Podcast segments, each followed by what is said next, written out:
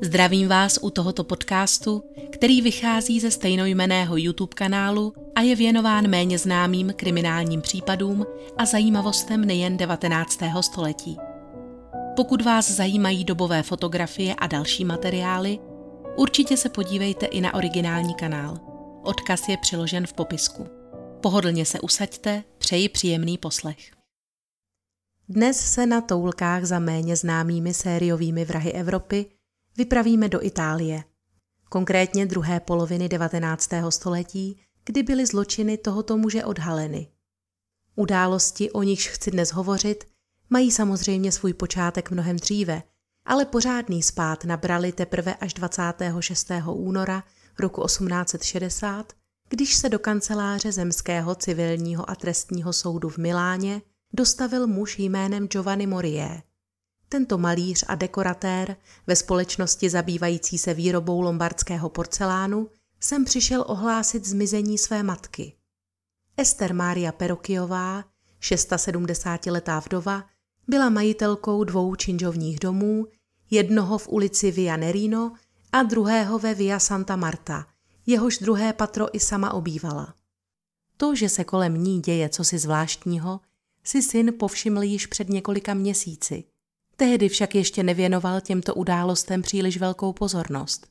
Vše začalo jednoho rána, když se Giovanni zastavil matku navštívit, ale nenalezli ji ani v jejím bytě, ani v kostele San Giorgio al Palazzo, tedy na dvou místech, kde se paní Perokiová vyskytovala nejčastěji. Vyčkával v prázdném bytě několik hodin, než se rozhodl obrátit na domovního správce, pana Traséliho. Ten mu k jeho velkému překvapení sdělil, že paní Ester před několika týdny odjela a zanechala zde zprávu, že bude k zastižení u Komského jezera. To bylo samo o sobě velmi zvláštní, protože paní Perokijová opouštěla jen zřídka kdy čtvrť v níž žila, natož aby sama odcestovala z města. Tehdy se však Giovanni ještě nikterak neznepokojoval. Jeho vztahy s matkou byly komplikované a jak sám uvedl, postarší dáma občas měla své vrtochy, kterým nerozuměl nicméně je respektoval. Domů tedy odcházel s příslibem, že se zastaví příští týden. Věřil, že tou dobou již bude matka zpátky a u šálku dobré kávy mu povypráví o svých zážitcích z cest, tedy pokud se jako obvykle nezačnou přijít kvůli nějaké malichernosti. Jenže ani tentokrát nepořídil. Začal proto na správce a jeho ženu naléhat. Kam konkrétně jeho matka odjela, s kým a proč? Na žádnou z těchto otázek mu však manželé nedokázali odpovědět. Jisté bylo jen to, že Ester Perokijová byla pryč již téměř dva měsíce a nikdo o ní neměl žádné zprávy. Jediný, kdo by mohl být do situace zasvěcen více, byl jistý Antonio Boja, dlouholetý nájemník z domu na Vianerino a v poslední době též blízký přítel a důvěrník paní Perokijové. Tento 60-letý stavební dělník Původně prováděl drobné údržbářské práce a pomáhal své domácí s nutnými opravami. Budova ale vyžadovala rozsáhlejší rekonstrukci a tak paní Perokijová oslovila právě již osvědčeného Božu, který měl s prací na stavbě bohaté zkušenosti. Muž kompletně převzal veškerou zodpovědnost a jako stavby vedoucí dohlížel na kvalitu provedených úprav. Zdálo se ale, jako by po odchodu paní Perokijové nepřevzal jen vládu nad stavebními pracemi, ale i nad celým domem. Obyvatelům například zvýšil nájemné, jako by byl sám tím, kdo má pravomoc o těchto věcech rozhodovat, a zbavil se též všech koček, které stará paní na dvorku s láskou krmila. Tyto zvěsti samozřejmě brzy dolehly i k uším jejího syna, který byl nenadálými změnami v domě své matky nepříjemně zaskočen podal pokyn k prošetření celé věci na policejní ředitelství a neprodleně vyhledal pana Bodžu. Ten potvrdil, že se mu paní Perokijová o své dovolené u Komského jezera zmínila a jeho pověřila po dobu své nepřítomnosti zprávou všech náležitostí týkajících se domu na Vianerino. Muž se rovněž zaštítil několika dopisy od samotné paní Ester, které obsahovaly konkrétní instrukce, jak postupovat přičemž některé byly poměrně čerstvého data. Stejné dopisy předložil Boja později i v policejní kanceláři, kde ozřejmil, že byl ke správě budovy pověřen samotnou majitelkou a pakliže o tom paní Perokiová syna kvůli rodinným neschodám nespravila, není to jeho věc. Úřady se tedy touto záležitostí dále nezabývaly a toto vysvětlení překvapivě uspokojilo i Giovanniho Moriera, který se o osud své matky dál nestaral. Jenže měsíce ubíhaly a paní Perokiová se nevracela. Bylo jen otázkou času, kdy se syn začne znovu vyptávat. Pro tyto případy měl Antonio Boča připravený pádný argument, který měl muže veškerého odhodlání situaci nadále řešit, zbavit již definitivně. Bezmála rok po zmizení starší dámy navštívil pana Moriera společně se svým pobočníkem a sdělil mu, že se matka rozhodla přenechat mu svůj byt v ulici Santa Marta. Paní Perokiová se prý hodlá natrvalo usadit u jezera, kde je jí dobře, a byt ve druhém patře tak zůstane volný k okamžitému nastěhování. A komu jinému by měl připadnout než jejímu jedinému synovi? Tento nenadálý obrat v celé situaci nejenže nevzbudil v očích pana Moriéra žádné podezření, ale doslova jej nadchl. Později sám přiznal, že jeho ostražitost částečně otupila touha po majetku a představa, že se matka nejspíš konečně rozhodla tímto vyrovnáním napravit dlouhodobě pošramocené vztahy. Sjednal si tedy s panem Bodžou schůzku u místního notáře, kde byla sepsána smlouva a dojednány veškeré detaily. Jeho radost však dlouhého trvání neměla.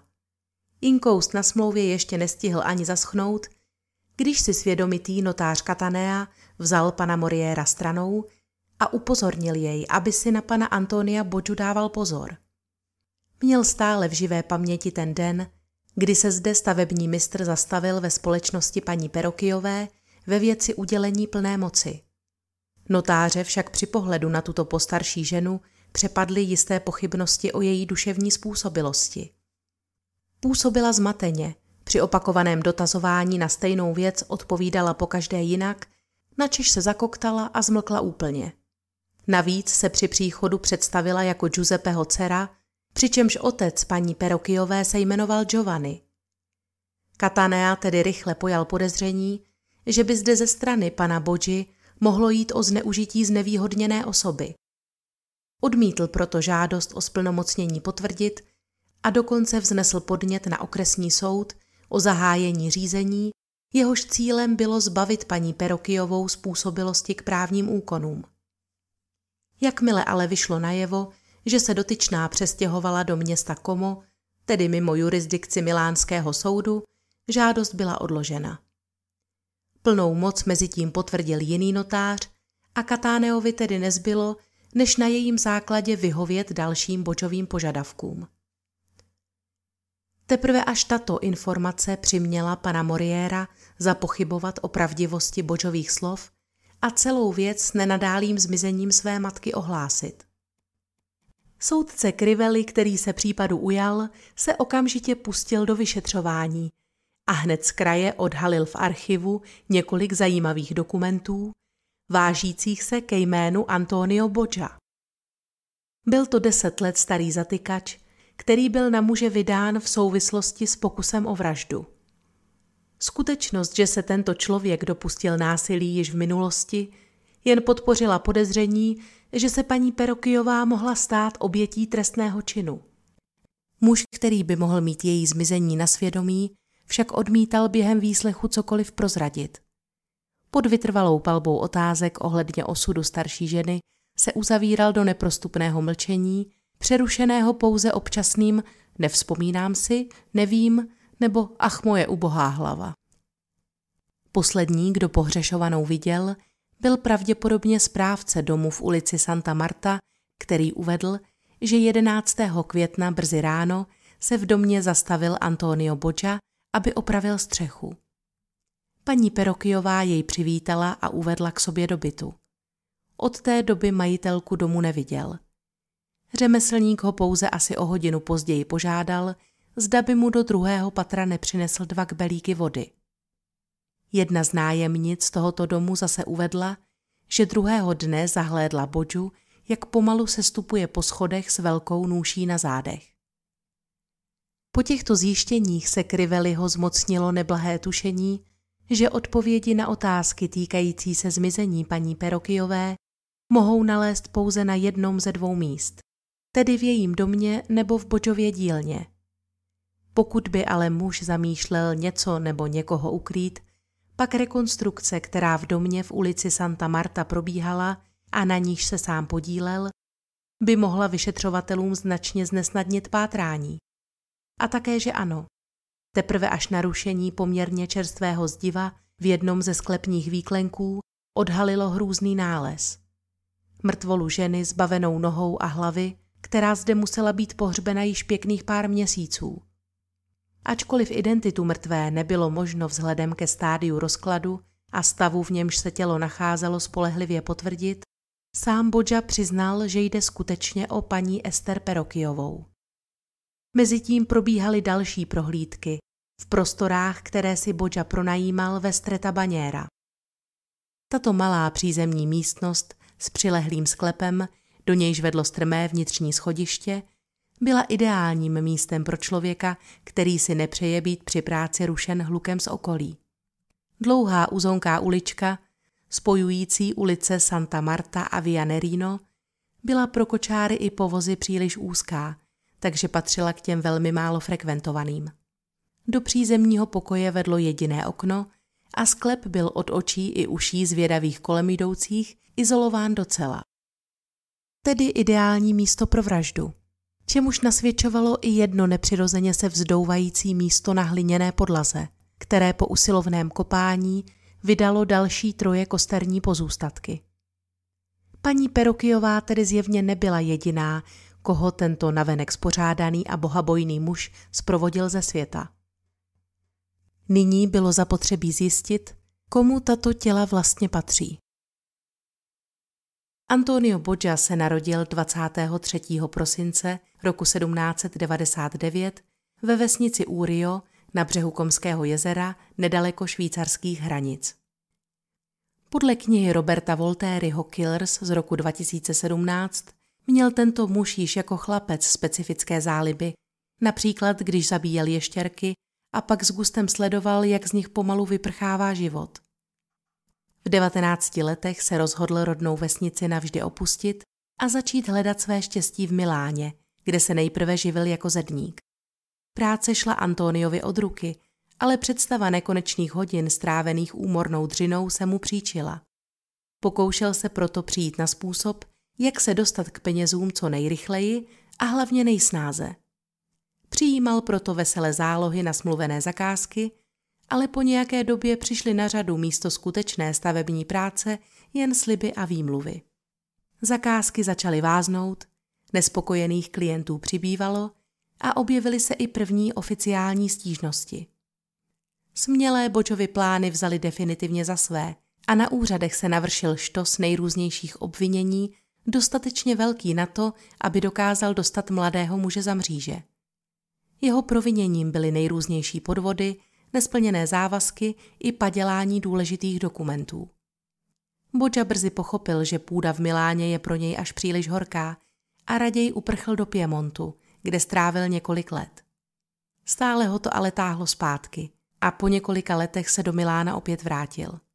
Jeho někdejší prohřešky byly mezi tím zapomenuty a muž díky své znalosti Němčiny získal místo v sídle rakouského vojenského velitelství, kde pracoval jako topič. Roku 1831 se ve svých 32 letech oženil a společně s manželkou se přestěhoval do činžovního domu na Via Nerino, kde se také seznámil s majitelkou paní Perokiovou. V té době se znovu vrátil ke svému starému řemeslu. Tentokrát ovšem navzdory všem očekáváním s čistým štítem a poctivě. Důvodem nebyla náhlá změna jeho postoje k práci, ten se za ta léta ostatně nijak nezměnil – to obava z možného postihu kvůli škraloupu z minulosti ho přiměla počínat si opatrněji. Tentokrát k sobě tedy přijal několik pomocníků, kteří měli vykonávat ty méně příjemné a těžší práce a sám pouze dozoroval a staral se o peněžní vypořádání zakázek. Během krátkého času se mu podařilo naschromáždit poměrně slušný majetek a výrazně zlepšit své společenské postavení. V té době si též pronajal již zmiňované prostory v Streta Baněra, nyní Via Baněra. Toto místo se tak stalo na několik dalších let jeho útočištěm a malý přízemní prostor kanceláří dílnou i skladištěm zároveň. V komunitě byl Boča vnímán jako slušný člověk a dobrý křesťan, který každou neděli usedá do jedné z předních lavic kostela San Giorgio al Palazzo a je vždy připraven pomoci bližnímu v nouzi. Takový dojem tedy udělal na své sousedy. Zprvu úspěšné Bočovo podnikání ale začalo brzy upadat a muž pochopil, že jako stavební mistr si příliš nepolepšil. Zatímco řadový dělník musel v potu tváře vykonávat fyzicky náročnou práci, nenesl žádnou větší zodpovědnost. Nepotřeboval ani zkušenosti s vedením mzdové agendy či odváděním daní. Což se také nakonec ukázalo být v Bočově případě tím největším kamenem úrazu. Nedokázal zkrátka svůj malý podnik řádně spravovat, brzy se tak ocitl v úpadku a bez peněz. To se samozřejmě promítlo i na jeho soukromí. Svědomím, že jeho sny o bezstarostném životě opět mizí v nenávratnu, hledal stále častěji útěchu na dně vinné sklenky v místním šenku, čímž jen prohluboval zármutek a zklamání své ženy. Zda se jejich zhoršující se situace podepsala i na jejím zdraví, není jisté. Víme jen, že přibližně někdy v té době zemřela a Bodža zůstal sám se dvěma dětmi. Některé zdroje uvádějí, že její manželka opustila a vrátila se ke svým rodičům, ale verze hovořící o Bodžovi jako vdovci s dětmi je rozšířenější. Psal se rok 1848 a bezmála 50-letý muž horečně přemýšlel, jak se vypořádat s finančními problémy, poplatit jak činži v domě ve Vianerino, tak pro nájem dílny a ještě si bez výčitek dopřát své pravidelné návštěvy místní vinárny. Že by se mohl své záliby nebo pronajatých prostor ve Streta Baněra vzdát, jej zřejmě nenapadlo, nakonec nicméně připadl na jiné řešení. Zatímco on sám se ocitl takřka na dně, jeho bývalému pomocníkovi a blízkému příteli, Angelovi Ribonemu, se dařilo nadmíru dobře. Angelo byl mladý, urostlý, v Bočově skupině patřil k nejschopnějším zedníkům, oplýval silnou vůlí a ochotou tvrdě pracovat, bez ohledu na to, o jak fyzicky náročnou práci šlo. To také dokázal jeho nový zaměstnavatel na vojenském velitelství náležitě ocenit, nejen slovy, ale především finančně. Společně se jměním svých rodičů se Angelovi brzy podařilo naschromáždit slušný kapitál, který předal ke správě své ve finančních záležitostech zběhlejší sestřenici Marii Mentasty z Kašága. Bodža velmi dobře věděl, že Angelo nouzí netrpí. Požádal ho proto o půjčku 20 svanzigů a byl si předem jistý, že mu jeho bývalý zaměstnanec vyhoví. Jenom pro upřesnění svanzik z německého cvancich byla stříbrná mince používaná v rámci rakouského císařství a jeho území. V Itálii se rozšířila zejména po vzniku Lombardsko-Benátského království a v době sjednocení Itálie odpovídala mince hodnotě jedné rakouské liry a žádná celá 87 italské liry. Jenže tentokrát se Boča přepočítal. Mladík měl ještě v dobré paměti 200 svanzigů, které příteli půjčil před několika měsíci a protože se nezdálo, že by byl muž schopen částku v dohledné době vrátit, další půjčku mu Angelo odmítl. Netušil, že tím právě spečetil svůj osud. Toto odmítnutí zbavilo Bodžu veškerých dosavadních sympatií vůči mladíkovi, kterého v dobách jejich spolupráce vnímal takřka jako vlastního syna. Nyní si řekl, že nemá smysl troškařit. Nač se ponižovat a ohýbat hřbet kvůli pár mincím, když může celkem snadno přijít k veškerému majetku tohoto mladého muže, který představoval mnohonásobně vyšší zisk. Po určitou dobu se držel stranou a když nabil pocitu, že záležitost s neúspěšnou půjčkou byla částečně zapomenuta, oslovil Angela v dubnu roku 1849 znovu. Tentokrát s nabídkou, aby se stal jeho partnerem v nově vznikající stavební firmě. A podle dokumentu, v němž Angelo Serafino Ribone splnomocnil svého známého k vyzvednutí částky ve výši 14 svanzigů z úschovy jeho sestřenice, se zdá, že na tuto nabídku dobromyslný mladík i přeze všechny předchozí Božovy neúspěchy nakonec doopravdy kývl. Pravda byla ale o dost mrazivější. Ve skutečnosti Boža vylákal Angela do své dílny pod záminkou, že mu zde ukáže nové nevšední stavební plány. Nic netušící mladík jej pak dobrovolně následoval přímo do sklepa, kde jej dobře mířená rána sekerou do hlavy připravila o život. Vrah Angelovo tělo rozčtvrtil a pohřbil v mělkém sklepním hrobě. Následně oslovil několik svých kumpánů, s nimiž se pravidelně výdával nad sklenkou ve vinárně a přemluvil je, aby mu byli za úplatu nápomocní. Jeden z nich posloužil jako falešný Angelo Ribone a další dva jako svědci, když se celá skupinka vypravila k milánskému notáři Gaslínimu, který měl plnou moc sepsat. Obezřetná Angelova sestřenice ale v tuto listinu příliš velkou důvěru nevkládala a odmítla na jejím základě příslušnou částku vyplatit. Úředník magistrátu ve Varéze, kde byla celá věc projednávána, poté zhodnotil, že paní Mentasty není povinná na základě tohoto dokumentu podnikat jakékoliv kroky a je čistě na ní, zda se rozhodne uvedenou sumu vyplatit či nikoliv.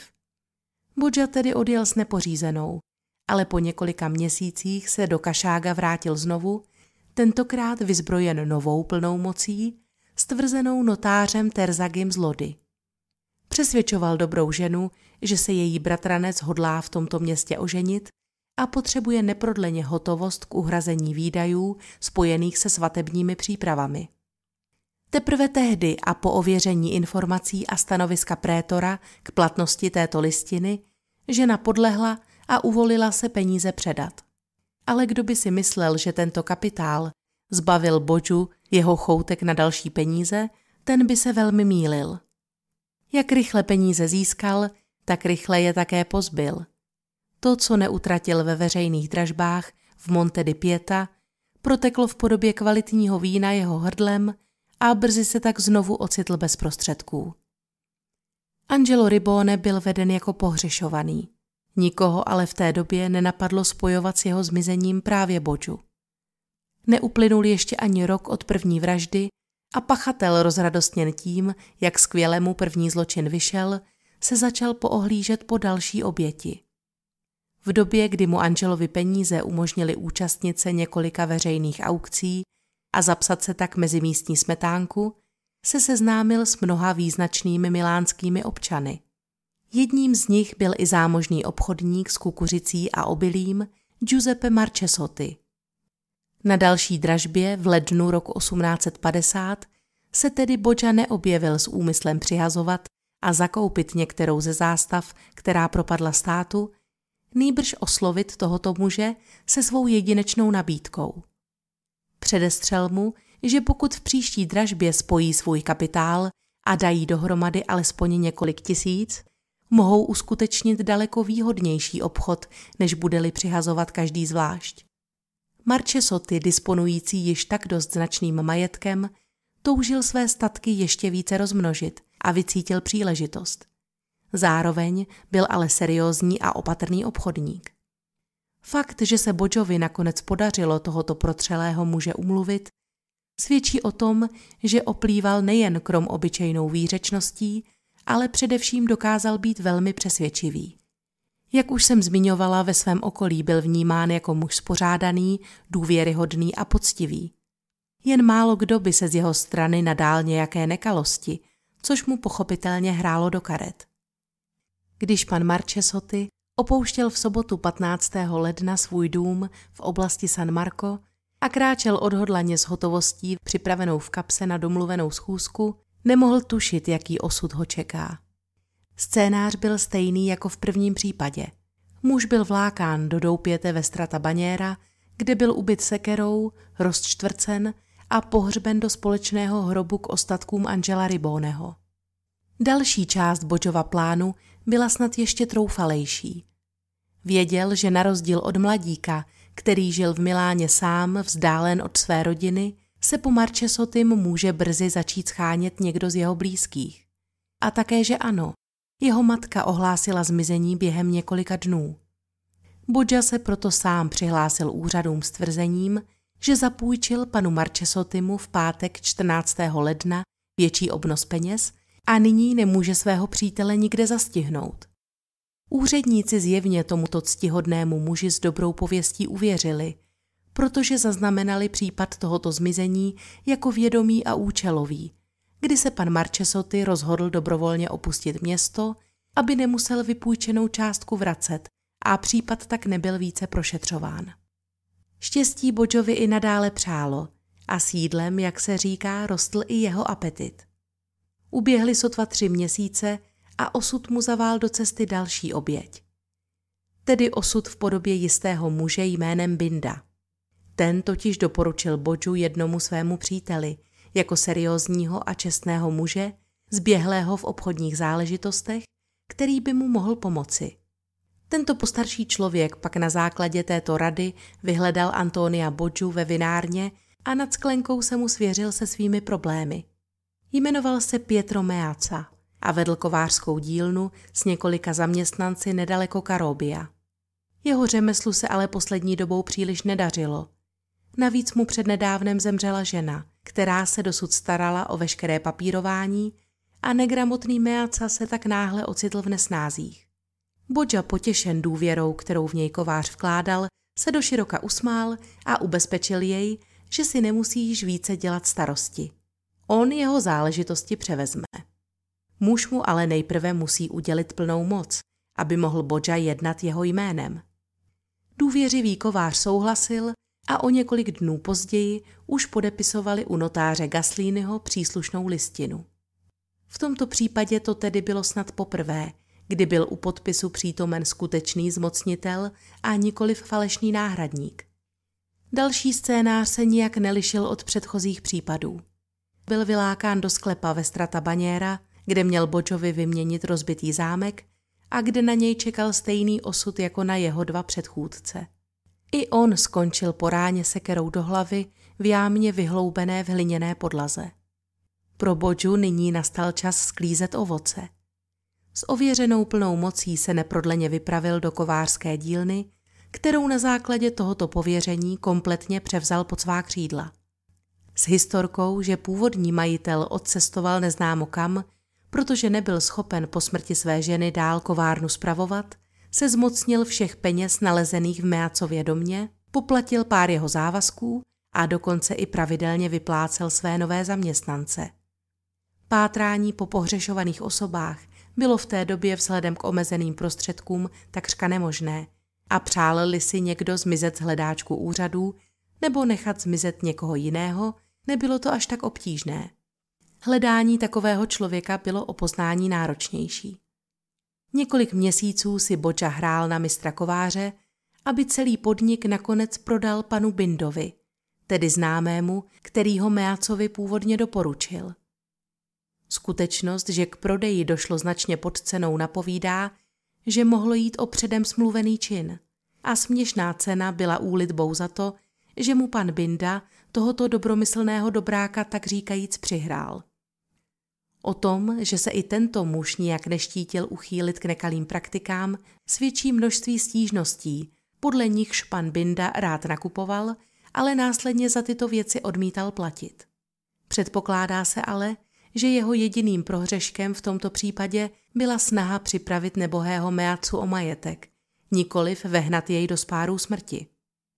Tento nepatrný detail, jak nakládá s lidmi, kteří s ním přijdou do styku, se ostatně dařilo Bočovi i nadále tajit a zřejmě by mohl stejným způsobem pokračovat i nadále, kdyby jej nezradila jeho vlastní ješitnost a přesvědčení o své nepolapitelnosti. 3. dubna roku 1851 si Bodža pozval pana Giovanniho Komiho pod záminkou účetní kontroly do své kanceláře. Když se pan Komi skláněl v malé místnůstce nad účty svého klienta, Bodža mu ze zadu uštětřil tupou stranou sekery silný úder do hlavy. Účetní na okamžik ztratil vědomí a pachatel měl za to, že je po smrti. Brzy ale přišel k sobě, dokázal vstát a dokonce se dostat i na ulici. Jenže Bodža byl silně krvácejícímu muži v patách. Šťastná náhoda tomu chtěla, že kolem právě procházel kolega pana Komyho z finančního úřadu, který přivolal pomoc a společně s několika dalšími muži rozuřeného útočníka zastavili. Účetní pan Komy byl jediným člověkem, jemuž se podařilo zběsilý útok přežít a na určitou dobu též vražedné šílenství milánského monstra, jak byl Boča později přezdíván, zastavit. Ten byl na základě tohoto napadení pochopitelně zatčen a ocitl se tak jen krůček od toho, aby byly odhaleny i jeho předchozí zločiny. Jenže pozornost justice se v té době upírala spíše k možným protiimperiálním spiknutím a nelze říci, že by byl tento případ prošetřován méně pečlivě, avšak pravdou je, že se nikdo ani na okamžik nezabýval možností, že nemuselo jít o útočníkovo první napadení. V Bodžově případě byli navíc všichni přesvědčeni, že muselo jít o nějaký omyl nebo náhlý zkrat. Vždyť poté, co byl zadržen, projevil účast a starost o zdraví pana Komyho. Horlivě se omlouval a dokonce mu nabídl, že ho pozve na skleničku pro urovnání dobrých vztahů. V očích soucitných sousedů byl Bodža zkrátka spíše obětí než možným pachatelem. Muž, kterého dohnala k alkoholu a nepředvídatelnému chování smrt jeho ženy a snad mu i náhle zatemnila mysl. V duchu těchto nálad tak nebyl během soudního procesu nikdo ze známých a svědků, kdo by byl ochoten proti Bodžovi svědčit. Dokonce ani sám napadený pan Komi nevěřil, že by tento muž mohl být chladnokrevným zabijákem. Vyjádřil přesvědčení, že muselo jít o nějaké náhlé pomatení smyslů a útočníkovi odpustil. Tuto verzi také Bodža horlivě podporoval svým vystupováním, když během procesu z nenadání vykřikoval, propadal v záchvaty vzteku nebo se naopak otřásal salvami hysterického smíchu. Porota ovlivněna tímto chováním se tak velmi rychle připojila k názoru, že tento muž se nachází ve stavu hlubokého duševního rozrušení a není tudíž za své konání zodpovědný.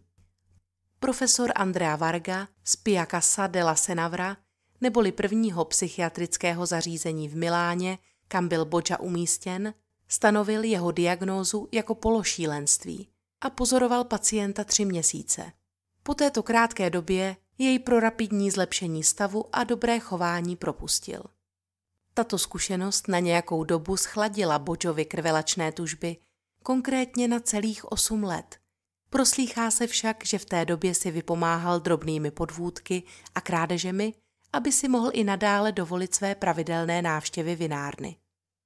Vše se změnilo až roku 1859, kdy muže vyhledala jeho domácí paní Ester Perokiová. Během let, kdy Boja obýval dům ve Via Nerino, si získal nejen důvěru, ale i přátelství této zámožné staré dámy, která se na něj nyní obrátila s prozbou o radu v záležitostech týkajících se jejího majetku. Bodža přislíbil, že udělá, co bude v jeho silách, ale ve skutečnosti jen vycítil příležitost, jak se znovu obohatit.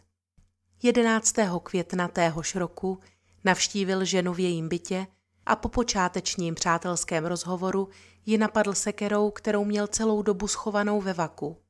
Poté požádal správce pana Traseliho, aby mu nahoru přinesl vědra s vodou. Dobrý muž neměl nejmenší ponětí, že právě napomáhá k zahlezení stop po vraždě. Bodža poté prohledal byt a zmocnil se několika zlatých šperků, které později prodal jednomu klenotníkovi ve městě. V bytě s mrtvolou staré dámy dokonce strávil noc. Načež následujícího dne přepravil její tělo v nůši do sklepa, kde jej rozčtvrtil a zazdil. Když uplynulo několik dnů a po ženě se nikdo nescháněl, přistoupil Boča k druhé části svého ďábelského plánu, kdy použil minulostí prověřený trik s dvojníkem. Jako paní Perokijová vystupovala tentokrát matka jednoho z jeho kumpánů z krčmy. Společně s ní a dvěma svědky se pak Bodža vesele vypravil k notáři Katáneovi a představil mu ženu jako paní Máriu Ester Perokijovou. Ta zde přednesla naučenou větu, že hodlá udělit svému předákovi plnou moc ke zprávě veškerého svého majetku. Jak už jsem zmínila na začátku, notář tuto lest brzy prohlédl. Respektive nabil dle vystupování falešné paní Perokijové dojmu, že není vzhledem ke svému věku a mentálnímu stavu schopná o takových věcech rozhodovat a podal podnět k prošetření celé záležitosti. S tím se ale Bodža nemínil spokojit a po několika dnech učinil další pokus. Tentokrát u notáře Bolza v Komu, kde si roli zmocnitelky zahrála jeho sestřenice, která byla na možný vývoj situace mnohem lépe připravená. Zde také byla plná moc notářem úspěšně potvrzena a muž začal na jejím základě jednat. Pro rozptýlení všech pochybností nechal svého přítele, kaligrafa Leopolda Lisku, sepsat jménem paní Ester několik falešných dopisů a odeslal je na svou milánskou adresu. Falzifikát byl tak podařený, že nic nepoznal ani vlastní syn paní Perokiové, natož úředníci. Na jednu věc ale Boča pozapomněl. Totiž, že do svých machinací s dokumenty zainteresoval až příliš mnoho osob. A čím víc lidí je obeznámeno s nějakou nekalostí, tím větší pravděpodobnost je, že se někdo z nich podřekne. V době, kdy probíhaly výslechy ve věci zmizení paní Perokiové, tak kdo si náhodou zaslechl v místním hostinci zmínku o tom, jak Bodža napálil notáře a tato informace se brzy rozšířila. Když tedy nyní vyšly všechny tyto hrůzné činy najevo a Bodža byl konečně zatčen, točily se všechny výslechy kolem jediného. Čí jsou těla nalezená v jeho sklepě? Identitu prvních dvou nebylo možno spolehlivě potvrdit, ale k totožnosti třetího mrtvého vedlo hned několik vodítek.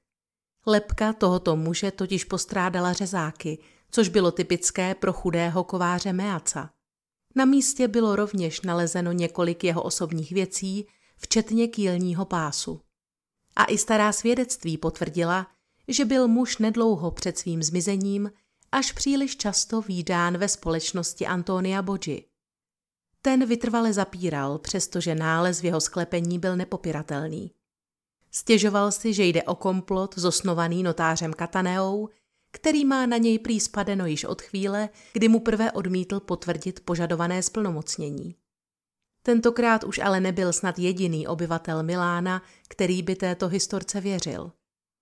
Doposud velkorysí sousedé se k obviněnému obrátili zády a neměli pro něj nyní jiné označení než monstrum ze Streta Baněra. Jeho příběh brzy pronikl i do nejrůznějších pověstí, povídek nebo hrůzostrašných divadelních inscenací, které se hrály pro potěchu prostého lidu v ulicích.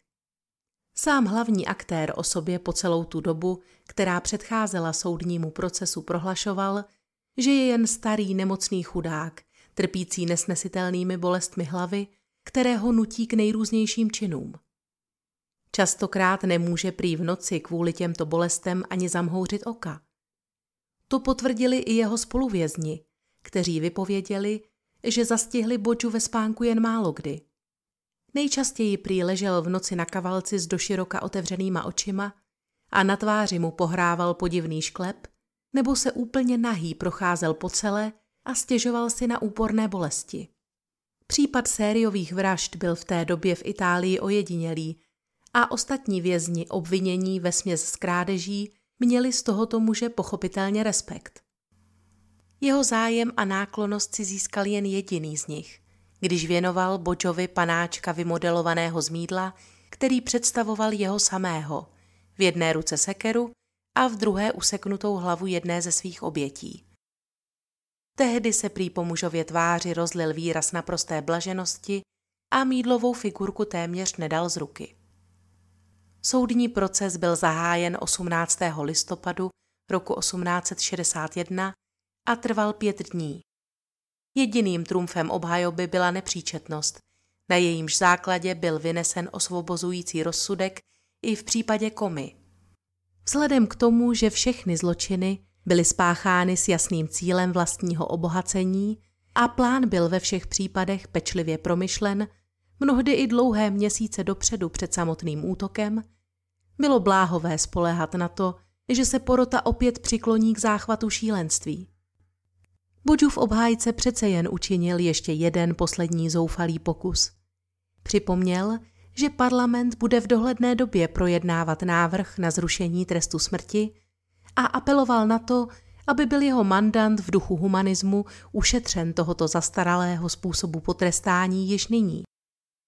A zprvu se zdálo, že je vyhráno, počáteční slova rozsudku totiž zněla příznivě. Antonio Boča v něm byl popisován jako člověk dobrých mravů, navenek téměř dobromyslný, přísně dodržující náboženské zvyklosti, jemuž jsou alespoň zdánlivě cizí neřestné sklony.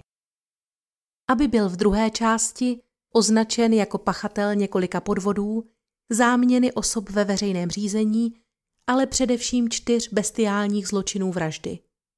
A za tyto činy si trest smrti nakonec přece jen vysloužil. Následné odvolání bylo zamítnuto a soud třetí instance vydal rovněž zamítavý rozsudek. Se schovývavostí se odsouzený nesetkal ani u krále, který mu udělení milosti rovněž odmítl. 6. dubna 1862 byl Boča informován, že mu zbývají pouhé dva dny života. Protože v Miláně nebyl tou dobou jediný kat, museli být do města transportováni dva mistři popravčí z Turína a Parmy. Četné spontánní žádosti občanů, kteří chtěli vzít spravedlnost do svých rukou a dožadovali se zkráceného řízení, byly samozřejmě zamítnuty. V den popravy, tedy 8. dubna, napojili žalářníci odsouzence několika loky rumu a ten následně společně s popravčími usedl na vůz potažený černým plátnem, který jej špalírem zuřícího davu dopravil na náměstíčko před někdejší městskou bránou Porta Lodovika, kde byl před zraky schromážděných milánských občanů sťat. Bodža se tak stal posledním popraveným civilistou v Miláně až do druhé světové války. Jeho tělo bylo pohřbeno na hřbitově Gentilino s výjimkou hlavy. Ta byla předána na základě žádosti doktora Pietra Labiuze do anatomického kabinetu v rámci milánské nemocnice Ospedale Maggiore, aby byla k dispozici dalšímu zkoumání předních italských lékařů a vědců. Později byla předána kriminologovi Cesarovi Lombrosovi, jehož teorie prosazovala myšlenku, že sklony k zločinnému jednání se dědí a lidé se již jako zločinci rodí, což lze potvrdit přítomností určitých vrozených fyzických vad. Navzdory všem očekáváním, ale na Bodžově lepce neschledal žádné anatomické anomálie. Lepka zůstala v ospedále Maggiore až do roku 1949, kdy byly v rámci série likvidací všechny lidské ostatky a preparáty uloženy v Musoku. Za zmínku stojí, že v říjnu roku 2009 se na sběratelském trhu objevil kuriózní kriminalistický artefakt. Sekáček na maso, údajně nalezený v bočově sklepení.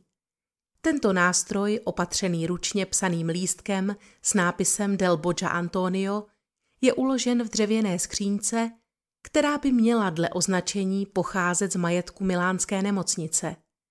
Není bohužel jasné, jak se dostala na sběratelský trh, ani zda předmět, který se v ní nachází, patřil skutečně vrahovi nebo jde o podvrh. Nyní je nicméně vystaven v rámci expozice v Il Museo di Arte Criminologica v obci Olevano di Lomelina, kde kromě množství jiných zajímavých artefaktů, vážících se ke krvavým epizodám nejen italské historie, můžete u východu spatřit též voskovou figurínu Antonia Boggi v životní velikosti. Já se tam asi v dohledné době nevypravím, ale pokud byste měli náhodou cestu kolem, můžete se podívat, jestli je muzeum stále ještě v provozu, protože poslední zmínku jsem našla někdy kolem roku 2019. Jsem moc ráda, že jste tu se mnou i v novém roce a budu se na vás zase těšit příště.